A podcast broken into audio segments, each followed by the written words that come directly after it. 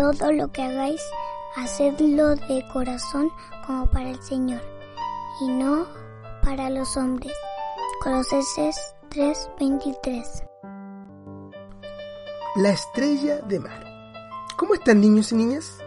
¿Han visto alguna vez una estrella de mar? ¿No? Bueno, la historia de hoy tiene que ver con una estrella de mar. En realidad, de muchas estrellas de mar.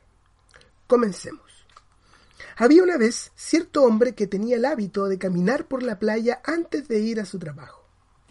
Una vez, luego de una gran tormenta nocturna, él se encontró con que la playa estaba completamente cubierta de miles de estrellas de mar. Mientras contemplaba este espectáculo, vio a un niño pequeño agacharse y lanzar algo al mar lejos allí en la playa. A medida que se acercaba a él, durante su caminata matutina, se dio cuenta que el niño estaba devolviendo a las estrellas de mar al océano. Tan curiosa le pareció esta situación que le dijo al niño, Buenos días, ¿te puedo hacer una pregunta? ¿Qué estás haciendo? El niño le respondió y le dijo, Estoy devolviendo a las estrellas de mar al océano. La marea las arrastró a la playa y ellas no pueden nadar de vuelta por sí mismas y cuando el sol comienza a calentar, morirán, a menos que yo las devuelva al agua. Extrañado y escondiendo una carcajada, el hombre le respondió, pero me temo que hay casi diez mil estrellas de mar en toda la playa. No creo que seas capaz de hacer mucha diferencia. Mientras el hombre hablaba, el niño se agachó, tomó otra estrella de mar y la lanzó lo más lejos posible dentro del océano. Y respondió sonriente. Al menos hizo la diferencia para esa que acabo de lanzar.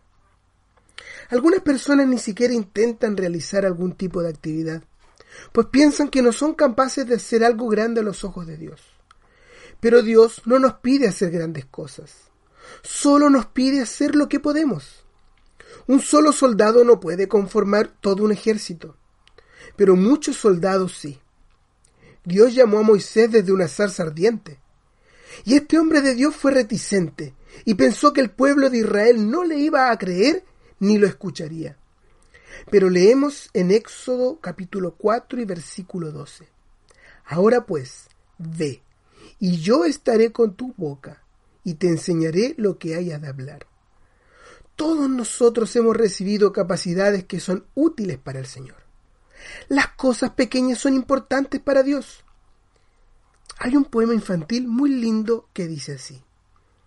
Sangar tenía una guijada, David una onda, Dorcas tenía una aguja, Raab una cuerda, Sansón tenía una quijada y Aarón tenía una vara.